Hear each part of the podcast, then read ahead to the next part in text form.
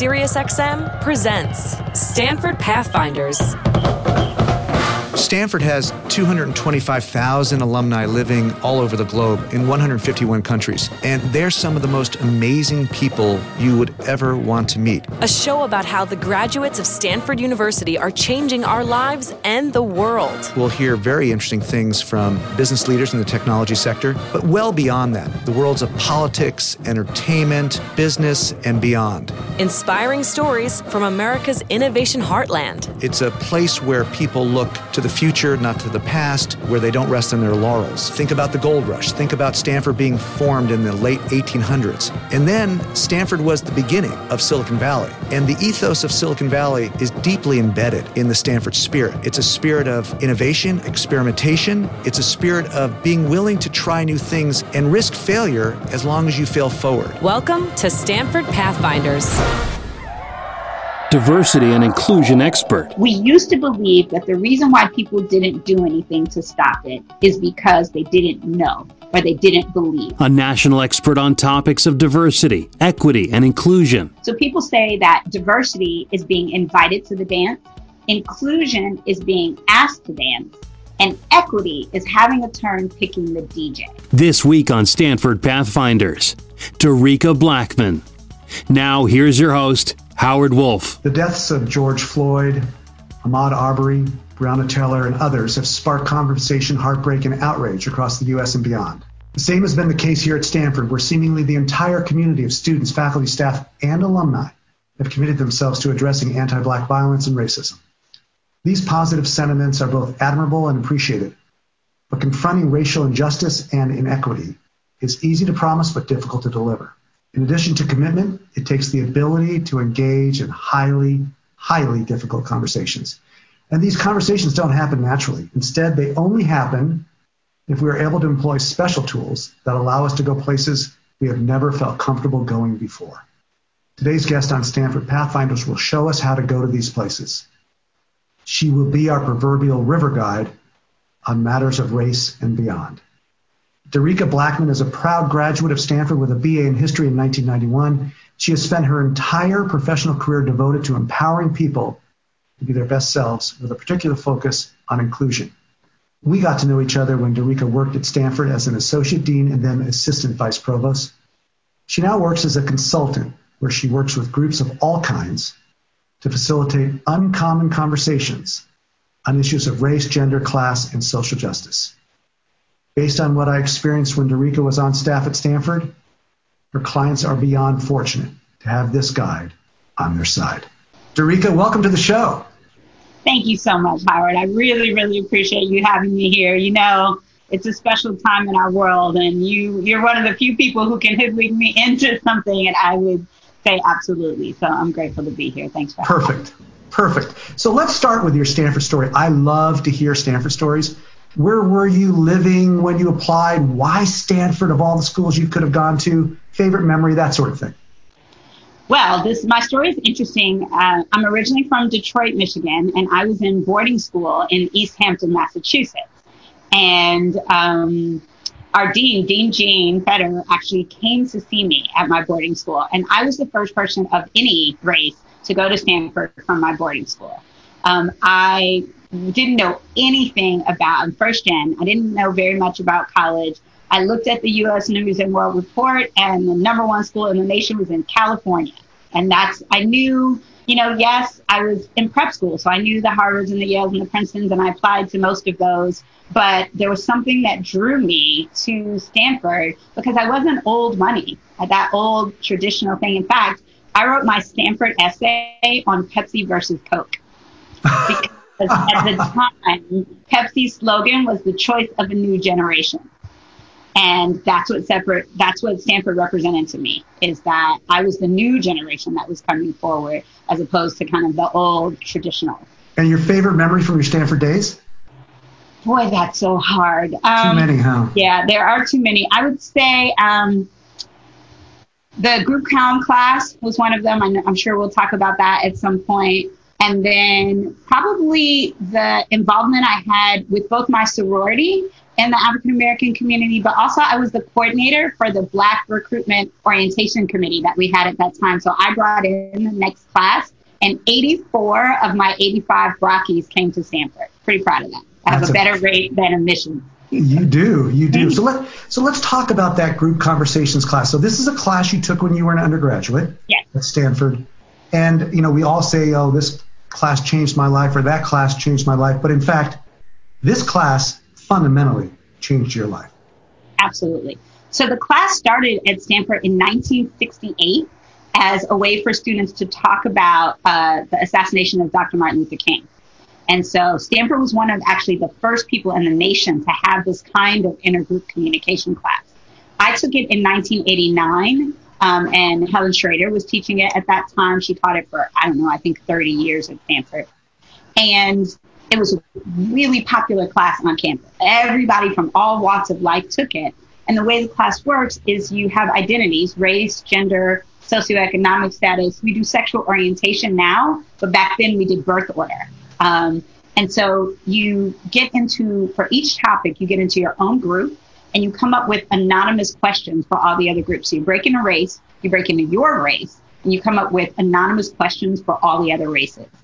Now, when I, and then each group sits in the middle and answers these anonymous questions. Now, when I tell people that this happens, they're terrified. They're like, oh my gosh, that's got to be awful. And I can't imagine. It's so risky.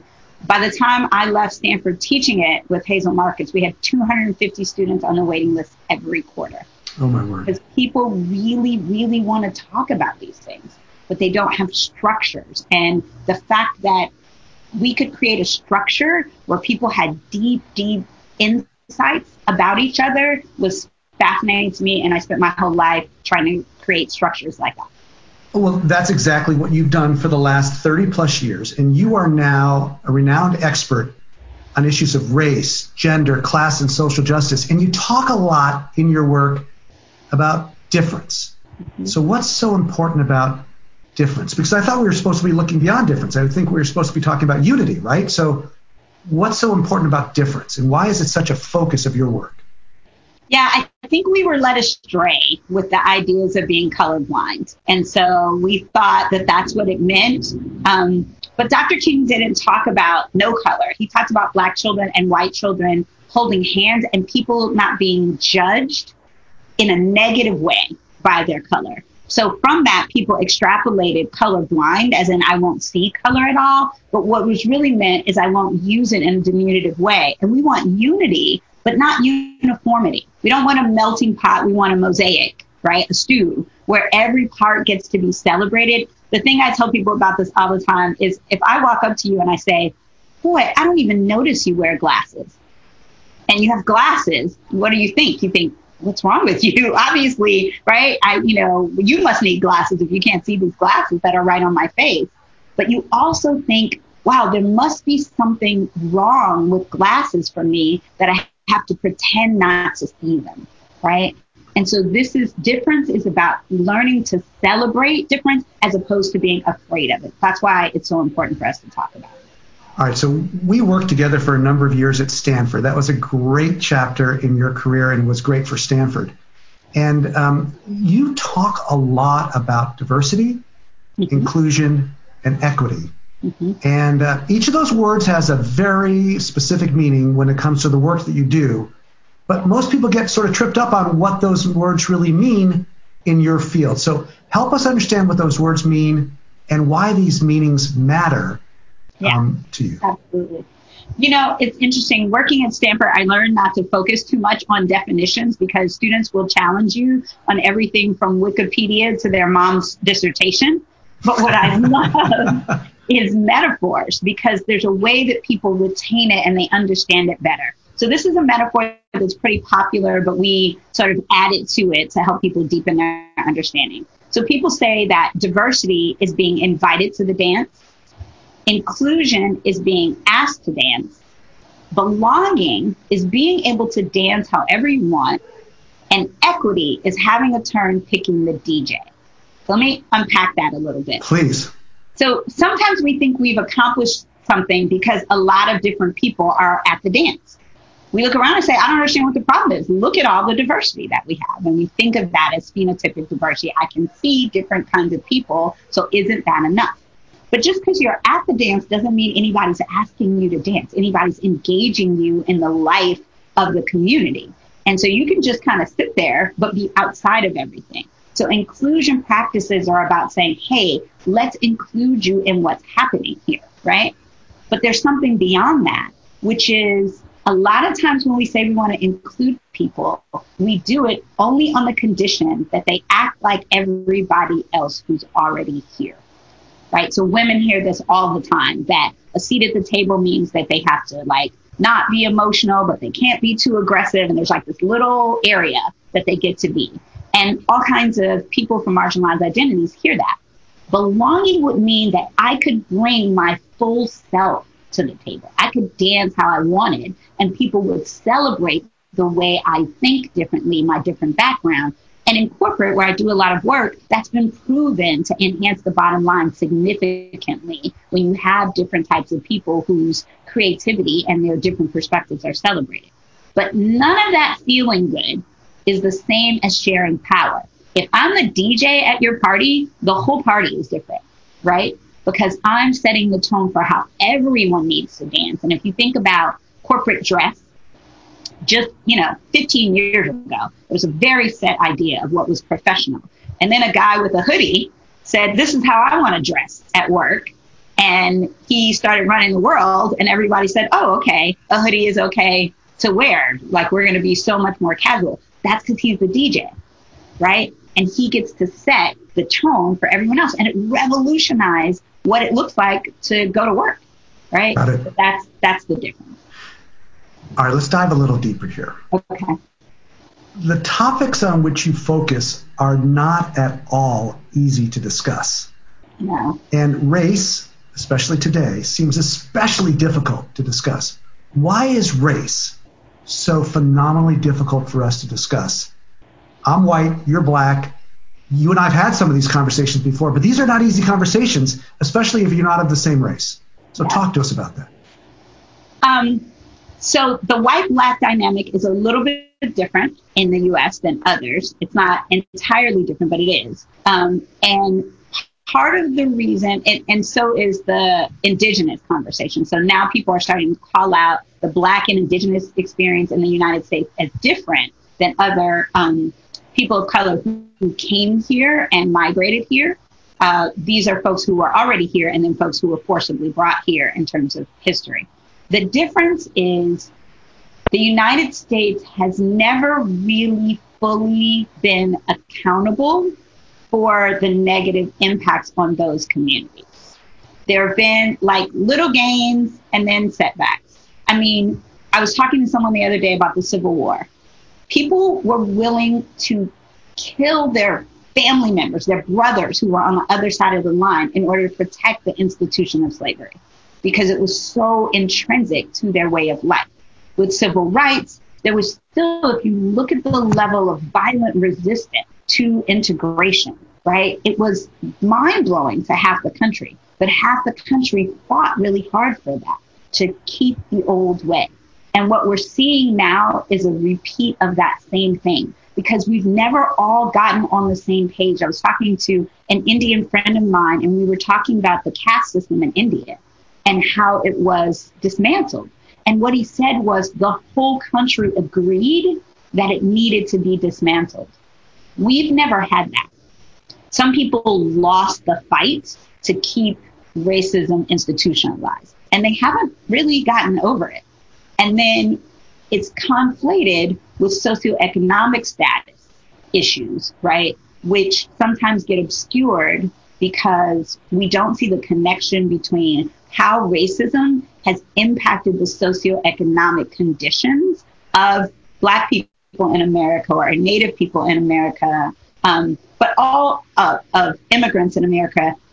The American dream is no matter where I start, I can be successful. And if all we were facing was prejudice, that might be true. But because what we've been facing is systemic oppression, you legally cannot read, you legally cannot be married, you legally cannot own property, you de, de, facto are discriminated against in the workplace, when you get a job, when you try to get a loan, when all of those things have been really well documented. You're more likely to get a longer prison sentence, you're more likely to get stopped by the police. And all of those facts have been there for generations.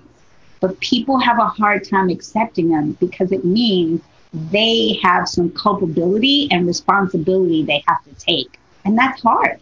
It's hard for people to say, I benefit from the system, but I still need to overthrow it. And that was what my Indian friend was telling me about the caste system is people had to be willing to have less for other people to have more. And we just that's not the that's not how the American dream is supposed to work. So I'm 61 years old. I've been around the block. I have never in my entire lifetime experienced the number of conversations that I'm experiencing right now about race in America. I mean, we are at a very special point um, after George, George Floyd's killing. Mm-hmm. So help the listeners, if you would, understand how we best talk about race. What, what are the tools that you can provide for us talk about race because people are deathly afraid of mm-hmm. having these conversations. They feel incredibly vulnerable and exposed. So help us. This is the work you do. So help us understand how to talk about race. So I recently wrote an uh, article about the three habits of true allies, and we call this in my practice at Inclusion Design Group inclusive mindset, and it, it builds on some of the things the work at, at Stanford of you know growth mindset and design thinking, and Hazel Markus's work on interdependence and independence, um, and Claude Steele's work on stereotype threat. So we looked at all of those um, the, all of that research and said, what are some, how can we translate this into a way that's easy for people to understand? So the inclusive mindset is three things be brave, be humble, and be dedicated. Right? And brave, so what humble, brave, dedicated. humble, dedicated. So the first thing is yes, it's terrifying, right? And it's been terrifying for all of these groups of people the whole time. So you're going to have to be brave enough.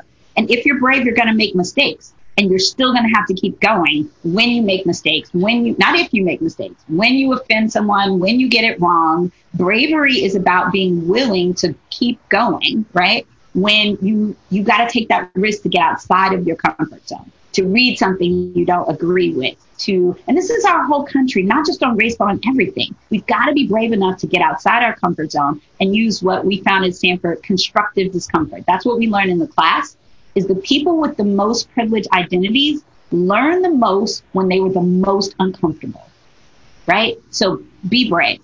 Be humble is when you get out there being brave and someone tells you, hey, that's really offensive. That's really racist, sexist, classist, whatever it is. We want to get defensive. Oh, you misunderstood me. You're blowing that out of proportion. I, you know, some of my best friends are my grandkids back in the 60s. We want to do all of those things. But that's not the point.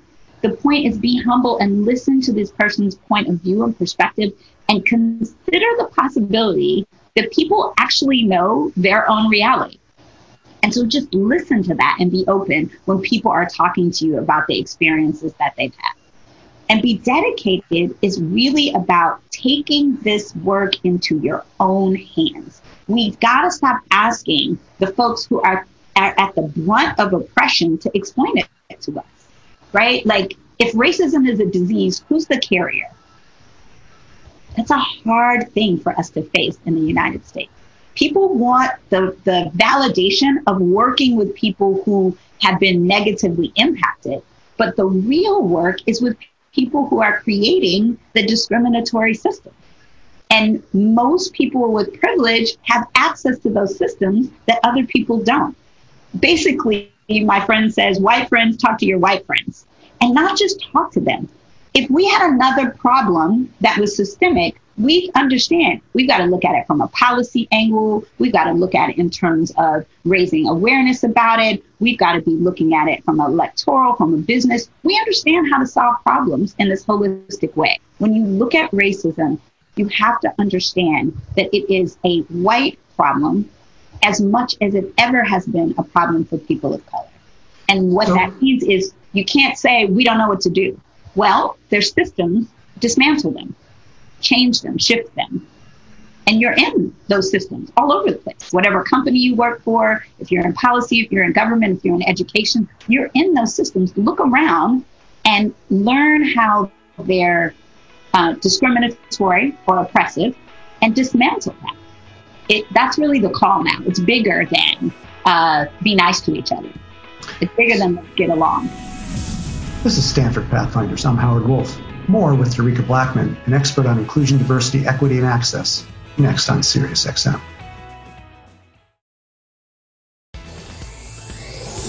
This is Stanford Pathfinders. I'm Howard Wolf. I'm speaking with Dereca Blackmon, an expert on inclusion, diversity, equity, and access. My black friends and colleagues tell me that they are absolutely, totally, and entirely exhausted by living a life full of racism. They chuckle when, when I say, wow, look what happened to George Floyd, to which they respond, that's been happening for years.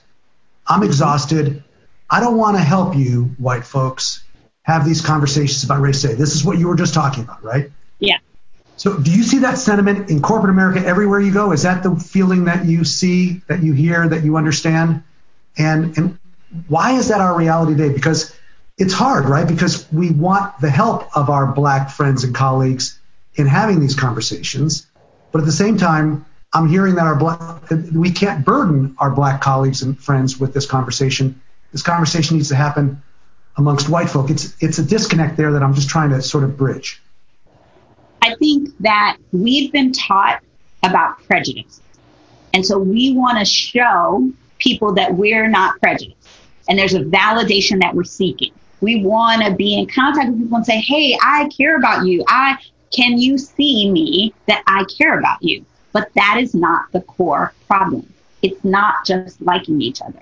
People are talking about the police, for instance, and they're saying, you know, it's only a few bad apples. And a friend of mine said, people don't remember what that whole expression is. The whole expression is a few bad apples ruin the whole bunch. That's the actual expression, right? And so this is what we're talking about is it's not a few bad apples. It's a system that allows that to continue unchecked, unpunished, right? And what we're saying is that the inclination to say, hey, black friends, help me figure out what to do is painful because there's been hundreds of years of people saying these are the changes that we need. Here's what the problem is. Here's all the research. Here's the way Black people are being profiled. Here's the way the media is projected. There's tons of classes, books, research, YouTube videos. There's all the answers you could ever want. And what is it's even more painful for Black people in corporate or elite education institutions, all of us have learned how to succeed by making people in the majority feel comfortable. That's what it takes. You cannot make people in the majority feel uncomfortable and be successful in the environments where they have power. You just can't do it. So now that people are waking up to the thing that people have been trying to tell them for not 10 years, hundreds of years, right? Like these things around Jim Crow laws, around lynching, around whatever it is, this has been going on for hundreds of years, and people have been pushing the story in the courts, in the classroom, in media, in music, whatever that is. Now that people are waking up and going, wow, I never realized this. It hurts. That actually hurts to see people having that awakening for the first time. We're happy. It's better than not having the awakening. But we had to hold in our realization, our reality of this, because people wouldn't believe us.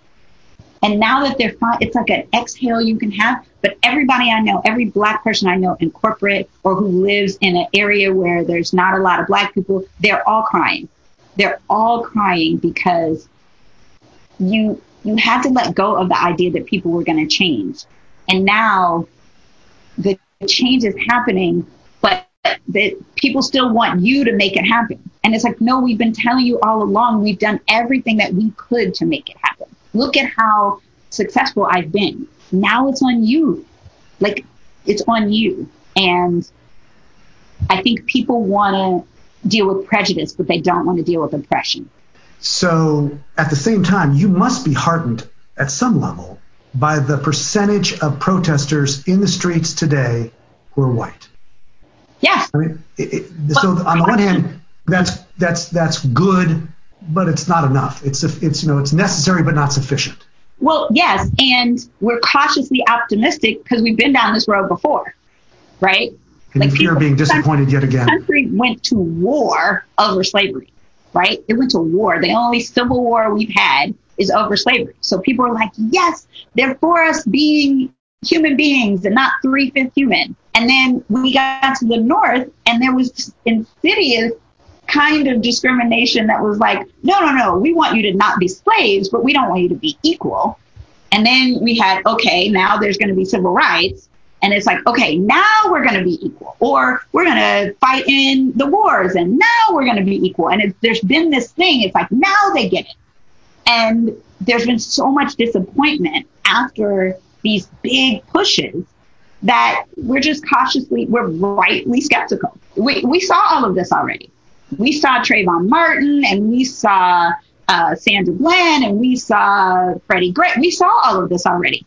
And I can tell you as a person who works on, who's worked on police brutality issues since 2003, we used to believe that the reason why people didn't do anything to stop it is because they didn't know or they didn't believe. But when Oscar Grant happened and I was involved in the organizing in that in Oakland, it was the first time it was videotaped. And we said, well, now if people see it, they're going to change. They're going to challenge the system. They're going to dismantle racist policing. You formed a new consulting firm called Inclusion Design Group, and it does work nationwide with all kinds of different organizations. Give us a sort of 60 second plug for the work you do and for what how you can help organizations of all types. Inclusion Design Group is based on what we call sort of the ACE method. It's asset based, customized, and experiential. And that's kind of what makes us different.